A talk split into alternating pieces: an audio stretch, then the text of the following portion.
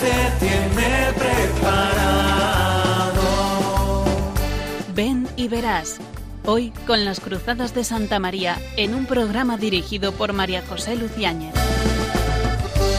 Aunque sean muchas las preguntas y si te surgen tantas dudas, decir verdad lo que te canta. Él te conoce desde antes. Muy buenas tardes, queridos oyentes de Radio María. Les saluda de nuevo María José Luciáñez en este caluroso miércoles de verano, 12 de julio de este año de gracia 2023. Les saluda con afecto, con cariño, esperando que el programa les ayude en esta vivencia diaria, cotidiana de la fe y les ayude sobre todo a tener esperanza, a tener alegría. Celebramos hoy en la Iglesia un santo desconocido, bueno, varios santos desconocidos.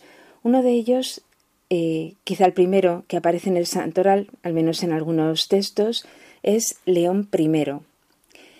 León de Luca fue un obispo y abad benedictino italiano, considerado como el segundo en la abadía de Cava. Fue proclamado santo por León XIII en 1893 obispo y abad benedictino. Y ayer celebrábamos a su Santo Padre, San Benito. Este gran santo, mucho más conocido, fundador del monacato occidental, patrono de Europa desde el año 1964, en que fue proclamado patrón de Europa por el Papa Pablo VI. San Benito ha marcado una estela de, santidad y una estela que eh, quizá nos pueda dar algunas pistas para nuestra vida eh, cristiana, nuestra vida de fe, nuestra vida de evangelizadores, en un mundo que no nos lo pone muy fácil. La veneración que los papas han tenido por San Benito es manifiesta, especialmente desde que nuestro querido cardenal Joseph Ratzinger tomó el nombre de San Benito y se llamó Benedicto XVI. Quizá las generaciones que nos hemos formado con los últimos papas mm, hayamos reflexionado sobre la importancia que tiene el que un papa tan intelectual como Joseph Ratzinger tomara el nombre de, San Benito. En el siglo XXI mm, se recuerda de esta forma San Benito siendo un santo del siglo V. La fecha del nacimiento de San Benito se sitúa alrededor del año 480. Procede, como dice San Gregorio eh, Magno, de la región de Nursia, en Italia. Sus padres, de clase acomodada, lo enviaron a estudiar a Roma, pero él no se quedó demasiado tiempo en la ciudad eterna. Como explicación, San Gregorio Magno dice que el joven Benito no le gustaba el estilo de vida de muchos de sus compañeros de estudios que vivían de una manera disoluta, y él no quería caer en los mismos errores. Él solo quería agradar a Dios. Así, antes de concluir sus estudios en Roma, San Benito abandonó la ciudad eterna y se retiró a la soledad de los montes que se encuentran en la zona oriental de la ciudad. Después de una primera estancia en un pueblo cercano, donde se unió un tiempo una comunidad religiosa de monjes, se hizo eremita en la cercana Subiaco, que posiblemente nuestros oyentes eh, conocerán, ¿no? al menos de nombre, Subiaco, Montecasino están unidos claramente a San Benito.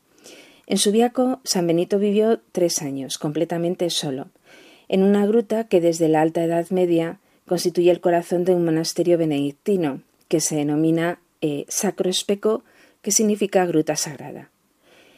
El paso eh, de San Benito por Subiaco supuso un tiempo de soledad con Dios y fue un momento de maduración. Allí tuvo que superar, soportar y superar las tres tentaciones fundamentales de todo ser humano.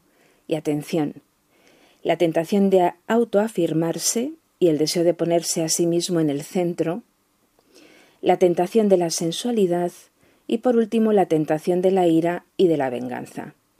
Yo reconozco que también padezco de esas tentaciones, la tentación de autoafirmarme y de ponerme a mí mismo en el centro, la tentación de la sensualidad y la tentación de la ira y de la venganza. Mm, ¿Qué hombre no lo padece? San Benito también las tuvo. Mm, por eso eh, los santos nos ayudan y nos gritan desde el cielo que es posible. San Benito, este gran santo, también nos dice que es posible. Él estaba convencido de que después de haber vencido estas tentaciones podía dirigir a los demás palabras útiles para sus situaciones de necesidad. De este modo, tras pacificar el alma, tras conocer su propia alma, podía controlar plenamente los impulsos de su yo, para ser artífice de paz a su alrededor. Solo entonces, después de este tiempo de soledad en, en Subiaco, mm, decidió fundar sus primeros monasterios en el Valle del Anio, cerca de Subiaco. Luego sus monasterios se difundieron por toda Europa y, como eh, muy bien sabemos, eh, estos monasterios y la labor oculta, eh, silenciosa de los monjes benedictinos consiguieron mm, transformar Europa. Europa se hizo claramente gracias a los monasterios que fundó San Benito. Resulta algo misterioso para el hombre de hoy pensar que el monacato fue eh, el, constructor, el constructor de Europa, eh, resulta un poco paradójico, ¿no? cuando todo lo fundamentamos en el poder, el dinero, la imagen. Sin embargo, unos pobres monjes, en silencio y en oración, eh, tejieron el, la trama de todos los países europeos y constituyeron la Europa cristiana que mm, es necesario volver a reconquistar. Es el padre del monacato, pero también es el patrón de Europa. Vamos a introducirnos en algunos de esos monasterios para poder eh, meternos en lo que significa lo que va constituir el hilo de todo el programa que hoy vamos a, comentar. No se trata de ir a vivir a un monasterio, se trata simplemente de eh, entender dónde está la raíz de, nuestra vida, de de fe coherente y apostólica, porque todo cristiano, por el hecho de serlo, es misionero. Vamos a meternos en uno de estos monasterios mediante este intermedio musical, escuchando este canto gregoriano del Ave María.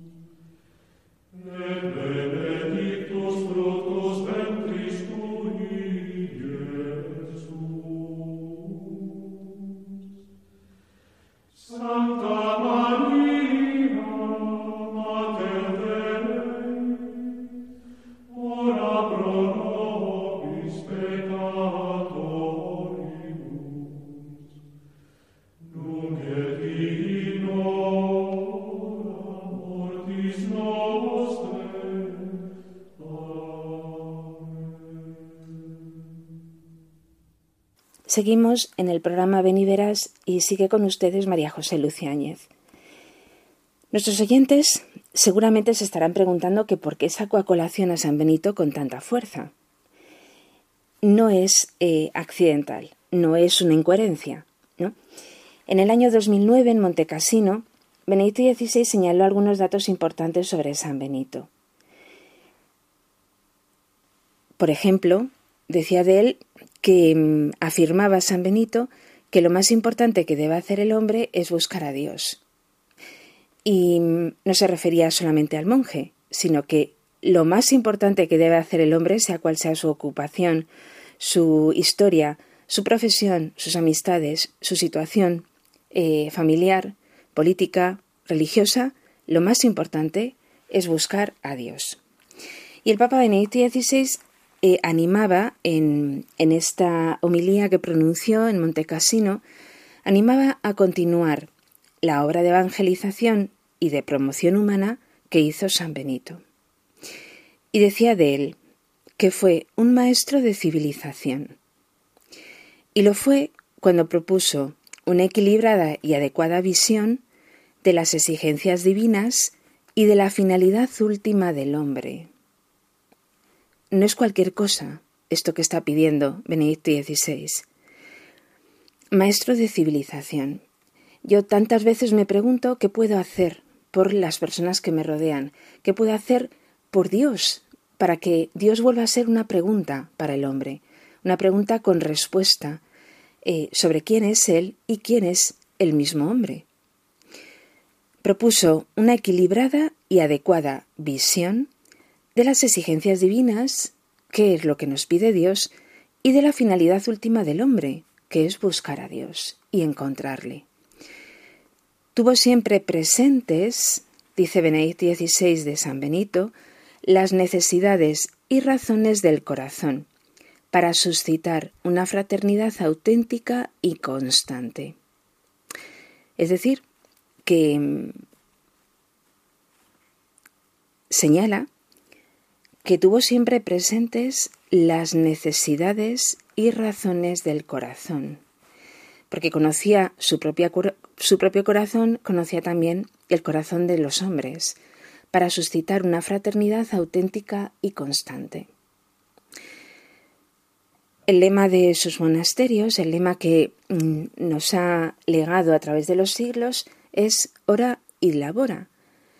Ora et labora, reza y trabaja, mm, haciendo alusión, bueno, a cómo la oración y la contemplación se convierten en una sola cosa. Benito XVI mm, señala también ¿no? que escribió una regla para la familia monástica que fundó y esa regla realmente es el fundamento de todas las reglas eh, de familias religiosas que ha habido desde entonces. Todas se fundamentan en esta regla primitiva de San Benito. Y dice de él que es un astro luminoso en una sociedad con una profunda crisis de valores e instituciones, igual que la que se vivía en su tiempo. Por lo tanto, no es cualquier cosa recurrir ahora mismo a San Benito. Astro luminoso, en una sociedad con una profunda crisis de valores e instituciones que también se vivía en su tiempo. Ahora, ¿qué le pasa a Europa? ¿Cuáles son esta, esta crisis ¿no? que, experimenta Europa? Quizá no se trata de hacer un análisis eh, sociológico em, de qué está sucediendo, ¿no? Pero es significativa una cuestión, que en el fondo, eh, vuelvo a decir ahí, como un hilo conductor a través de los intelectuales de nuestro siglo. Alasdair McIntyre, eh, eh, escribe una obra tras la virtud y en esa obrita plantea estos interrogantes. ¿Qué le pasa a Europa? ¿Podemos esperar algo de ella? ¿Qué le pasa a Europa? ¿Qué le pasa a España? ¿Qué le pasa a nuestra sociedad? Y brinda una fecunda línea de respuesta. Dice, ante la edad oscura que ya cae sobre nosotros, no estamos esperando a Godot, sino a otro, aunque muy diferente, San Benito. Es decir, estamos esperando a San Benito. Y su idea es que ante la barbarie de la cultura campante, hay que eh, recuperar la figura del santo de Nursia, es San Benito. Este pensador inglés no habla ¿no? de una eh, cierta nostalgia por un rancio restauracionismo, sino que hay que, mm, o sea, él plantea que San Benito, ese San Benito que revive, será muy diferente. Pero em, sería, es un grave error, claramente, repetir a, San Benito. Se trata de otra cosa. Pero ¿de qué exactamente se trata? Y entonces aquí es donde mm, volvemos de nuevo a Benedicto XVI. Es decir, hay que recuperar, volver otra vez a este eh, San Benito. Cuando el Papa Benedicto XVI recapitula ¿no? sobre estos asuntos, mm, bueno, pues habla de, mm, bueno, de cómo, cómo recuperar a esta Europa. Y entonces señala la importancia que tiene la, la creación de minorías creativas. Ese término que acuñó Benedicto XVI es muy importante. O sea, regenerar una sociedad decadente eh, se realiza y depende de minorías creativas, capaces de despertar de nuevo el proyecto social que se había vuelto rancio. Así, concluye Ratzinger, la cuestión de las minorías creativas va de la mano con las posibilidades de rehabilitación de Europa.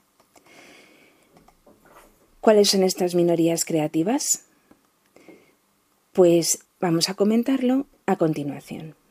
Para sobrevivir, Europa necesita una nueva aceptación de sí misma, que sea la par crítica y humilde, que haga justicia a sus raíces profundamente ahondadas en el humanismo cristiano. Yo les sugiero que también, incluso en el nombre de Europa, nos pongamos cada uno de nosotros, una nueva aceptación de nosotros mismos, que sea la par crítica y humilde, que haga justicia a sus raíces. Y dice que esta conversión de Europa de cada uno de nosotros pueda darse dependerá no de grupos de poder, no de las reivindicaciones de ciertas minorías, alumbradas en una transcultura woke ajena a Europa. Dice que esa conversión depende de un fermento nuevo, de una mínima semilla, que en el fondo es lo que San Benito hizo en su tiempo. En el fondo y en la forma, ¿no? Es lo que hizo San Benito. Pero el adjetivo que debemos poner a la palabra minoría es determinante. No es una minoría satisfecha que se escuda en la mística del fracaso, como si fuera estupendo ser pocos, ni tampoco la avergonzante que se atemoriza y esconde. Tampoco es una minoría estoica que simplemente resiste con tenacidad. No se trata de esto, sino que se trata de la generación de pequeñas comunidades en las que el humanismo cristiano se haga visible y vivible como familia, escuela, comunidad de, vecinos, grupos de jóvenes, grupos de jubilados. Esta lógica nueva de las minorías, mm, bueno, está llamada a transformar la vieja masa. Eh, ahora hay un aspecto radical de esta cultura europea que está siendo agredido y es, eh, en concreto, toda la cuestión del matrimonio, de la familia y de la vida. De hecho, eh, Ratzinger afirma que un punto radical en el que se manifiesta la identidad europea es la concepción del matrimonio monogámico como estructura fundamental de la relación entre varón y mujer y como célula de formación de la comunidad. Por lo tanto, la fisonomía europea depende claramente de esta célula fundamental, de este edificio social. Mm, en uno de sus últimos escritos, el propio Benedicto XVI acusa el ataque a la familia como eh, motivo, con motivo de la legalización en, diversos estados europeos. Eh, cuando se legalizó en estos estados los matrimonios homosexuales. Dijo claramente que esto era un ataque claramente a Europa y, señaló que no era un tema marginal en la regeneración de Europa. Dice que es la cuestión más grave para toda minoría que a día de hoy quiera ser creativa en la sanación de nuestra vieja Europa. Por eso, estas pequeñas comunidades que acepten la lógica del matrimonio, de la familia, que no se adocenen frente al dictado mediático y social, tendrán futuro y serán oasis donde se pueda eh, generar esta nueva semilla. Mm, bueno, eh, también señala eh, el Papa que es importante la generación de arcas, al modo de, del arca de Noé, de ecosistemas sanos. Es decir, que mm, se generen pequeños ecosistemas sanos, pequeñas minorías, donde la lógica de la familia y del matrimonio pueda vivirse, donde los vínculos de amistad y de solidaridad soporten al menos sagaz, al menos débil, perdón, al más débil, y eh, provean, es decir, aporten eh, argumentos, ¿no? amor al ingenuo. Estos viveros de la cultura europea mm, son necesarios en el mundo de hoy. Y estos viveros son estas minorías creativas que volverán a regenerar Europa, al modo en que los monasterios que creó San Benito crearon la cultura europea. Por esta razón, ¿no? Em, bueno, pues San Benito es necesario celebrarlo. Es necesario volver a ser un nuevo San Benito. No que te cuelguen el San Benito, sino que eh, seamos, como hizo San Benito, pues santos, lo primero.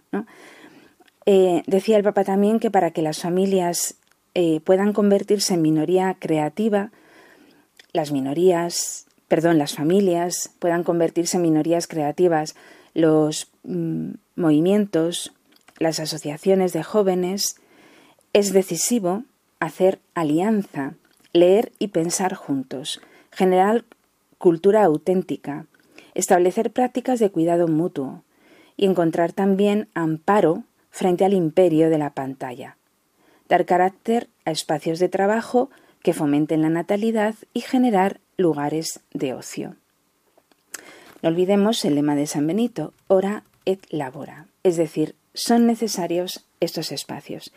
Y aquí quiero acudir a, una afirmación de una copatrona de Europa, Edith Stein, Santa Teresa Benedicta de la Cruz, que ya en algún programa hemos mencionado mm, algo alusivo a esta, eh, esta, idea que ahora mismo les voy a eh, compartir.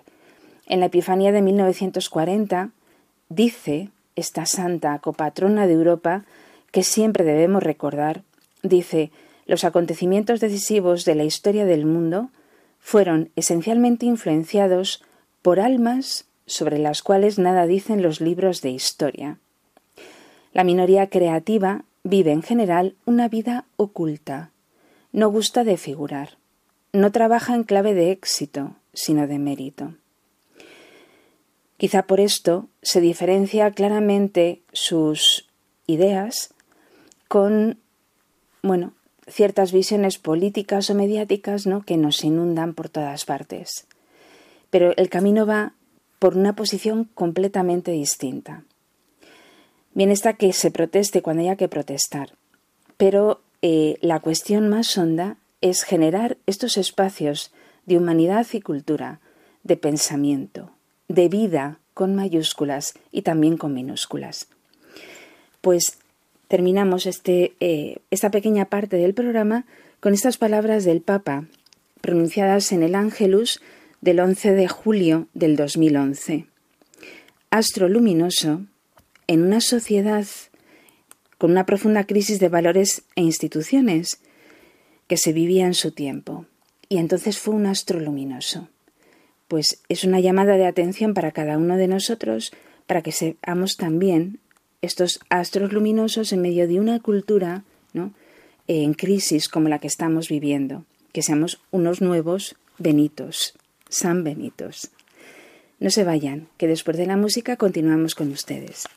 Queridos hermanos y hermanas, San Benito de Nurcia, padre del monacato occidental, ejerció un influjo fundamental en el desarrollo de la civilización y cultura europea. La fuente más importante para conocer su biografía es el segundo libro de los diálogos, escrito por San Gregorio Magno, y en él que se presenta a San Benito como astro luminoso frente a la crisis de valores e instituciones que se vivía en su tiempo. San Benito nació en torno al año 480 en una familia acomodada. Estudió en Roma y queriendo solamente agradar a Dios, marchó a Éfide, en donde se asoció a una comunidad de monjes. Vivió luego durante tres años como eremita en Subiaco y de allí se estableció en Monte Cassino.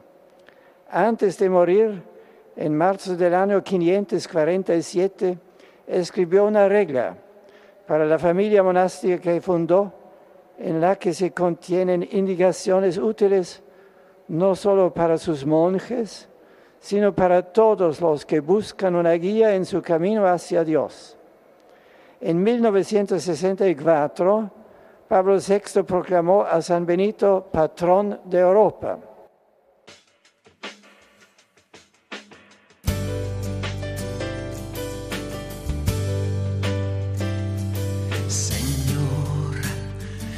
Toma mi vida nueva antes de que la espera desgaste años en mí. Estoy dispuesto a lo que quieras, no importa lo que sea, tú llámame a servir. Llévame donde los hombres necesiten tus palabras, necesiten mis ganas de vivir. Donde falte la esperanza, donde todo sea triste, simplemente por no saber de ti.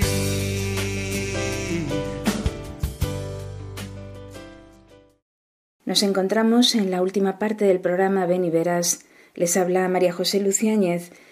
Les invito a que nos escriban a la dirección de correo beniveras2 arroba radiomaria.es consultando lo que se desea acerca del tema de la vocación, el discernimiento o los temas que se van tratando en distintos programas. El programa que tenemos hoy entre manos es un programa muy interesante porque desde la, labor de regeneración de la sociedad que realizó San, San Benito, cuya fiesta celebrábamos ayer, y que lo hizo haciendo lo que tenía que hacer, que en el fondo es estar en comunicación con Dios e ir cumpliendo lo que Dios nos va pidiendo. Con unos pocos monjes comenzó una labor de regeneración de todo un continente que luego después sería eh, el foco de evangelización y de descubrimiento de todo el mundo y de portavoces y, portadores de la fe a todos los pueblos. Y empezó por un pequeño grupito, por una minoría creativa, en el término acuñado por Benedicto XVI. Los monasterios de San Benito mm, señala eh, Tomás Woods en un libro eh, muy, muy interesante que recomiendo vivamente su lectura. Se titula Cómo la Iglesia construyó la civilización occidental. En ese libro, que está prologado por el cardenal don Antonio Cañizares, que hace además una sinopsis de la situación de Europa muy interesante y que luego va desgajando en distintos capítulos el autor qué es lo que hizo la Iglesia. Eh, el primero de todos ellos habla de los monjes y merece la pena leerlo, porque su trabajo no fue únicamente eh, rezar, ¿no? como uno puede intuir y sabe que lo hacen, mm, sino que también colaboraron incluso en cuestiones meramente, iba a decir, aplicadas o puramente humanas, como por ejemplo el tema del vino, eh, la agricultura, ¿no? aquellos valles fértiles donde se situaban los monasterios y que se iban transformando gracias a la acción fecunda de los monjes en cultivar la tierra y en adornarla, de manera que eran entornos bellísimos. Precisamente desde aquí, desde esta labor regeneradora de la, del monacato occidental eh, con San Benito, es de donde parte eh, Lidia Jiménez, directora de la, del Instituto Secular Cruzadas de Santa María y responsable del movimiento eh, juvenil de la Milicia de Santa María, pues desde este punto eh, parte en su discurso de inauguración del vigésimo cuarto Congreso de Católicos y Vida Pública que se celebró en, Madrid el pasado noviembre. Este congreso, organizado por la Asociación Católica Nacional de, Propagandistas, ya en su vigésima cuarta edición, eh, pues bueno, giraba en torno al tema de proponer la fe y la transmisión de un legado. Bueno, pues en ese congreso habla precisamente de, de las minorías creativas y señala cómo el futuro pertenece a las minorías creativas. Arranca precisamente desde el principio del discurso de la labor de San Benito y eh, va conduciendo hasta la la situación de la familia, que es el punto en el que lo habíamos dejado en la anterior parte del programa, y concluye ¿no? con la labor efectiva de algunas minorías creativas muy significativas. Vamos a escucharla. La fe ilumina la vida en sociedad. El primer ámbito que la fe ilumina en la ciudad de los hombres es la familia. La familia está construida sobre un amor que es siempre más grande que ella y que orienta hacia grandes horizontes, desbordando los límites del hogar. Por eso la familia tiene una importante misión social. En la familia se transmite el lenguaje y con él los significados fundamentales que dan consistencia a los demás, por eso tiene una fuerza anti-ideológica muy grande. El futuro pertenece a minorías creativas.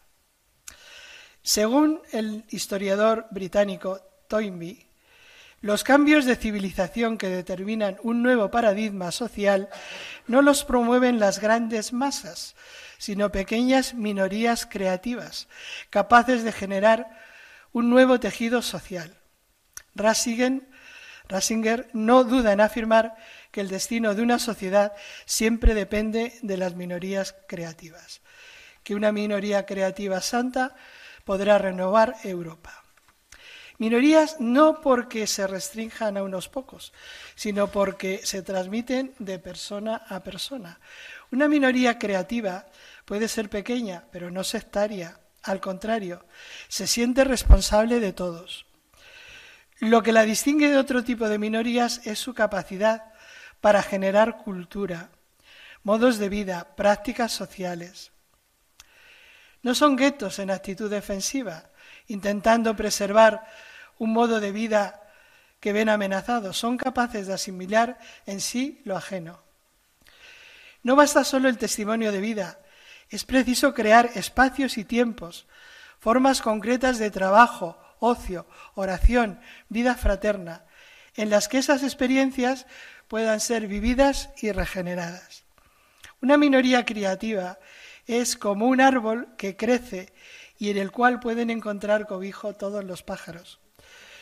Desde la experiencia de la comunión es capaz de generar unas prácticas y unas instituciones a través de las cuales otras personas y grupos sociales pueden participar en los bienes y valores comunes.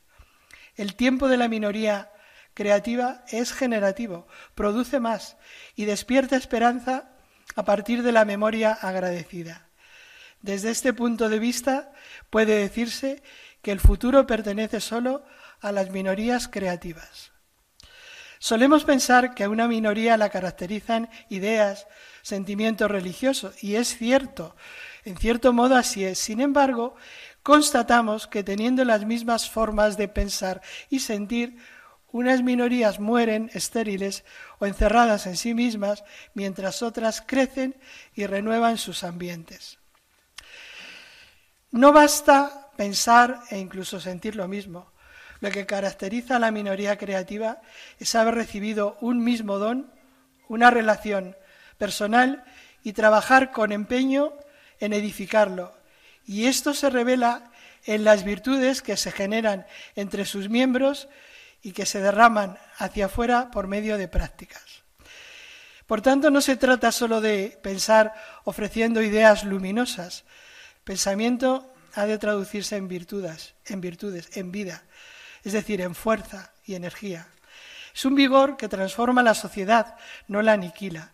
La minoría creativa no produce la destrucción, sino la renovación del presente. Descubre la posibilidad de una sanación, de una renovación del mundo sin necesidad de destruirlo. Es levadura, no dinamita. Deseo mostrar algunos ejemplos que sirvan de ilustración del argumento de que no hay procesos históricos irreversibles y del poder transformador que tienen las minorías creativas. La Biblia, la historia que en mi infancia llamábamos sagrada, está llena de sugerentes experiencias. La más emblemática, sin duda, es la de David y Goliat, narrada en el primer libro de los Reyes. No menos aleccionadora es la figura de Gedeón, el quinto de los, de los jueces de Israel, que con 300 hombres venció a un ejército de 135.000 madianitas. Podría espigar más nombres e historias que servirían de prototipo a nuestro argumento, pero dado que la historia sagrada es espejo de nuestra propia historia, me propongo ahora referir algunos ejemplos contemporáneos.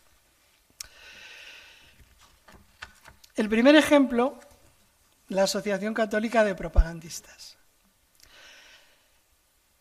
El primero, que además está muy relacionado con los organizadores de este Congreso. El padre Ángel Ayala promovió entre sus congregantes marianos a principios del siglo XX una minoría creativa para poder desarrollar un fecundo apostolado en la vida pública, dando lugar a la Asociación Católica de Propagandistas. Dicha minoría, impulsada por el siervo de Dios Ángel Herrera Oria, fue capaz de movilizar a la opinión pública mediante campañas y mítines, logró el florecimiento de la acción católica en España, estructuró y movilizó a los estudiantes católicos, lideró la prensa de la España republicana con el debate, fundó toda una red de periódicos. Con la editorial católica, la prestigiosa biblioteca de autores cristianos. Inició Cáritas en España y desarrolló una obra educativa de la que hoy forman parte cuatro universidades, varios colegios y otras tantas escuelas. Y desde hace un año influye de nuevo en la opinión pública a través del debate, ahora convertido en un moderno periódico digital que ofrece información veraz y unos principios cristianos y supera ya los siete millones de lectores al mes.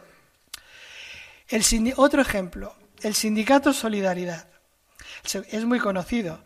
Ayer, 9 de noviembre, se cumplieron 34 años de la caída del muro de Berlín en 1989. Este acontecimiento fue detonante de un proceso que concluyó con la disolución de la Unión Soviética en 1991, sin derramamiento de sangre. Hoy sabemos el papel decisivo que en este proceso extraordinario tuvo el sindicato polaco Solidaridad, fundado en 1980 por Lech Walesa.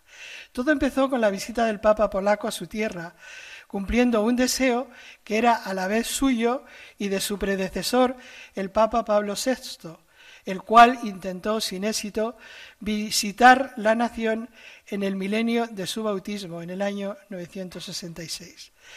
La visita de Juan Pablo II a su tierra natal comenzó el 2 de junio en la Plaza de la Victoria de Varsovia con una Eucaristía. Era la vigilia de Pentecostés.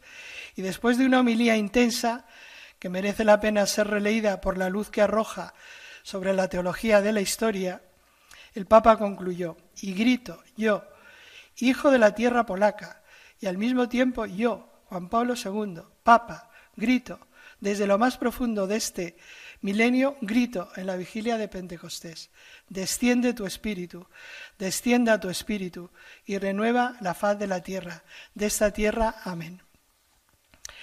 Las palabras del Papa en aquella misa memorable produjeron un efecto formidable y se convirtieron misteriosamente en punto de inflexión de un movimiento que llevó en última instancia a finiquitar los regímenes totalitarios comunistas que existían en Europa del Este.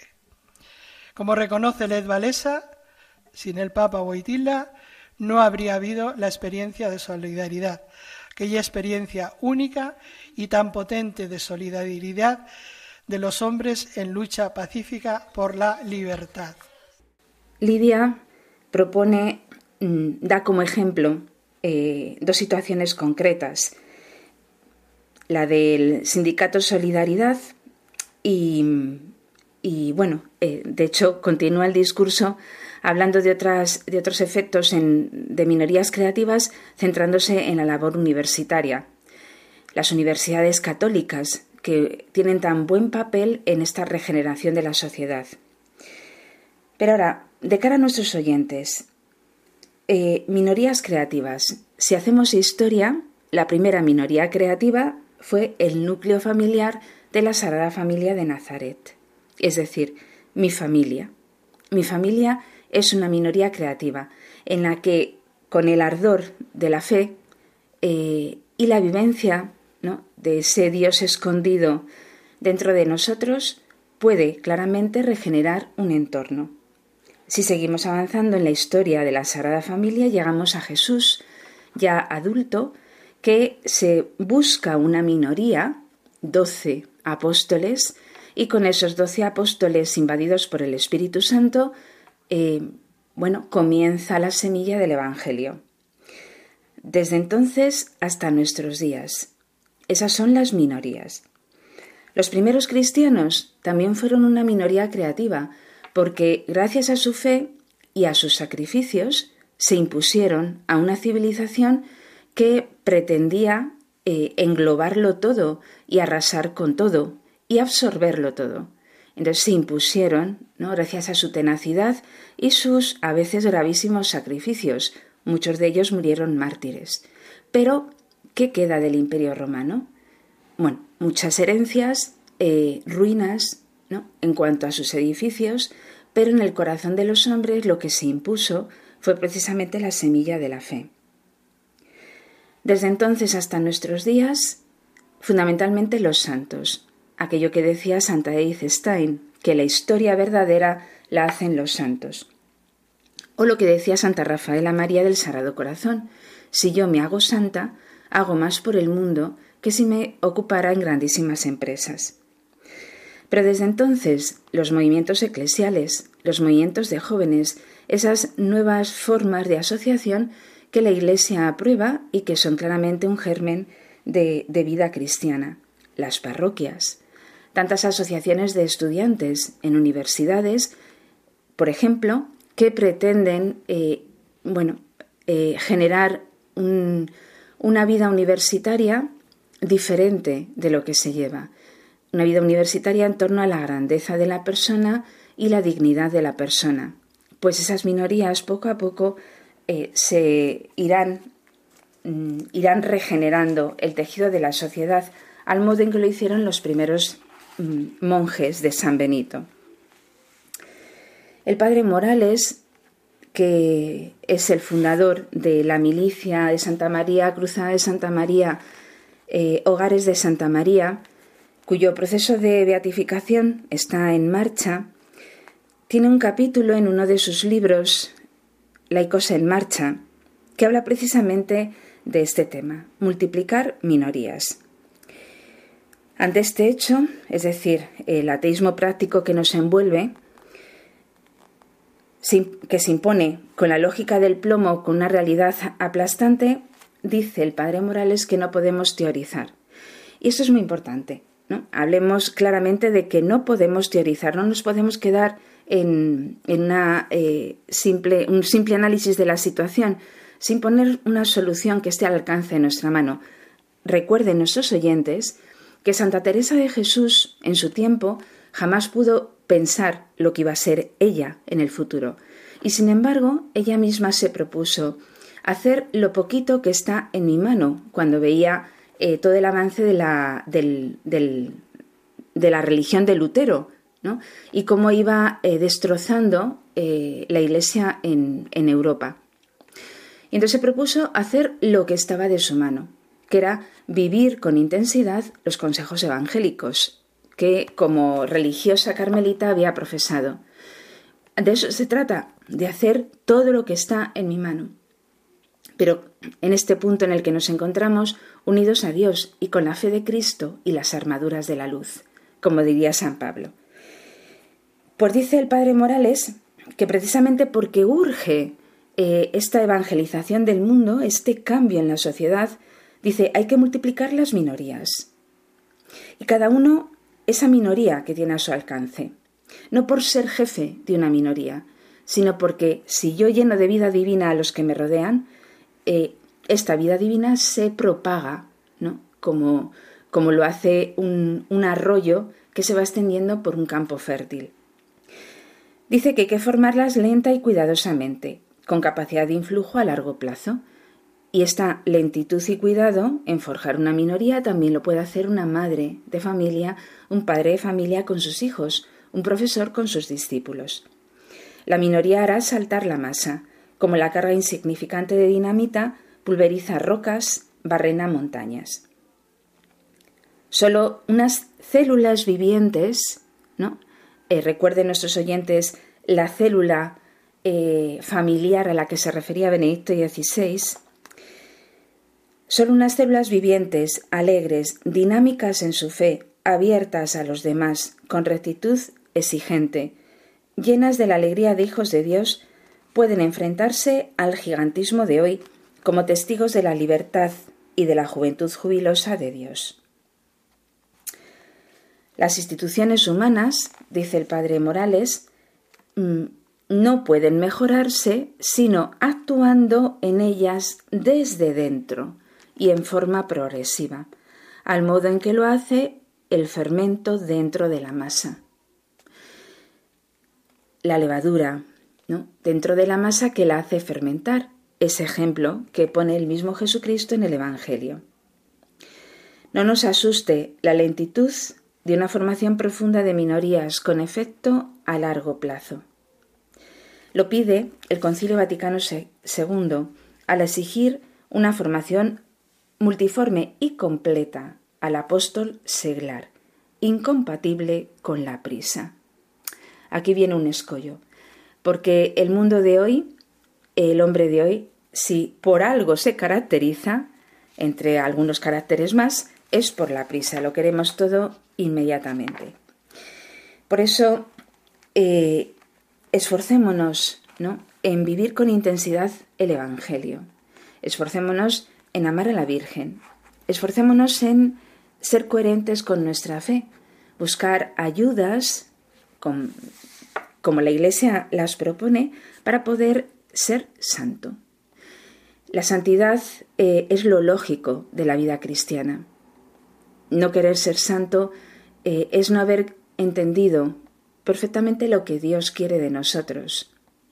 Ser perfectos como vuestro Padre Celestial es perfecto. Por lo tanto, no nos asuste la lentitud, no nos asuste la exigencia, no nos asuste quizá el avance del mal, porque Jesucristo ha triunfado.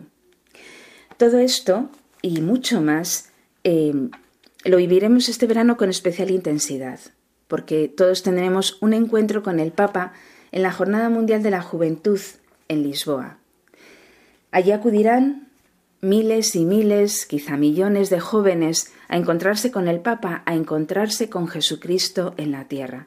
Por lo tanto, si podemos ir, vayamos, y si no podemos ir, vamos a ofrecernos para que sean muchos los corazones que se conviertan al contacto con la palabra de Dios y con el mismo Dios en ese encuentro del Papa.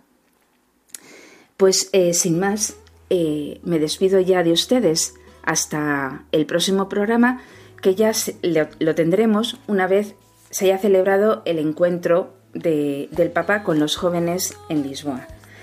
Pues muy feliz verano, muy felices y descansadas vacaciones y recuerden, la minoría en la cual yo puedo fijarme a mi alrededor, sea cual sea mi situación, si yo eh, con lentitud y oración eh, la voy formando, puedo ir cambiando las estructuras, puedo ir cambiando la sociedad y sobre todo serán muchos los corazones que puedan conocer a Dios y acercarse a Él. Muy buenas tardes y hasta el próximo programa.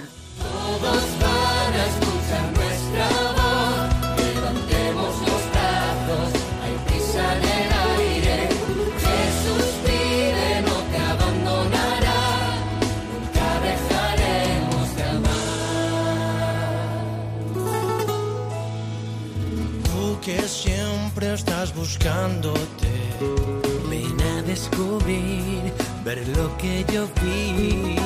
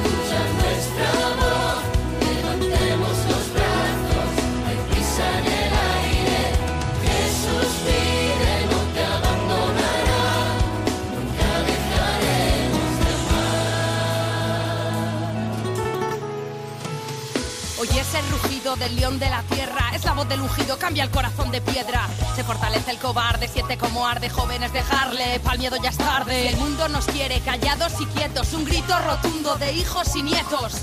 De los que creyeron, de los que se atrevieron, la fe defendieron, hasta Lisboa vinieron. Señor, nos rocias con agua pura, limpias nuestros corazones para anunciarte sin censura. Cristo pronto viene, que suene, que suene, Cristo pronto viene, esperanza que avanza, la muerte no alcanza, saltar es la danza, la fe se abalanza. Jesús vino por ti, pan y vino por ti, su sacrificio por ti, por eso estás hoy aquí.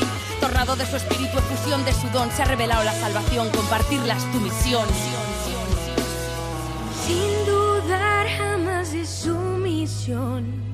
María tan joven, deprisa dejó su casa y a la montaña subió. a ver a Isabel y en ella encontró alegría.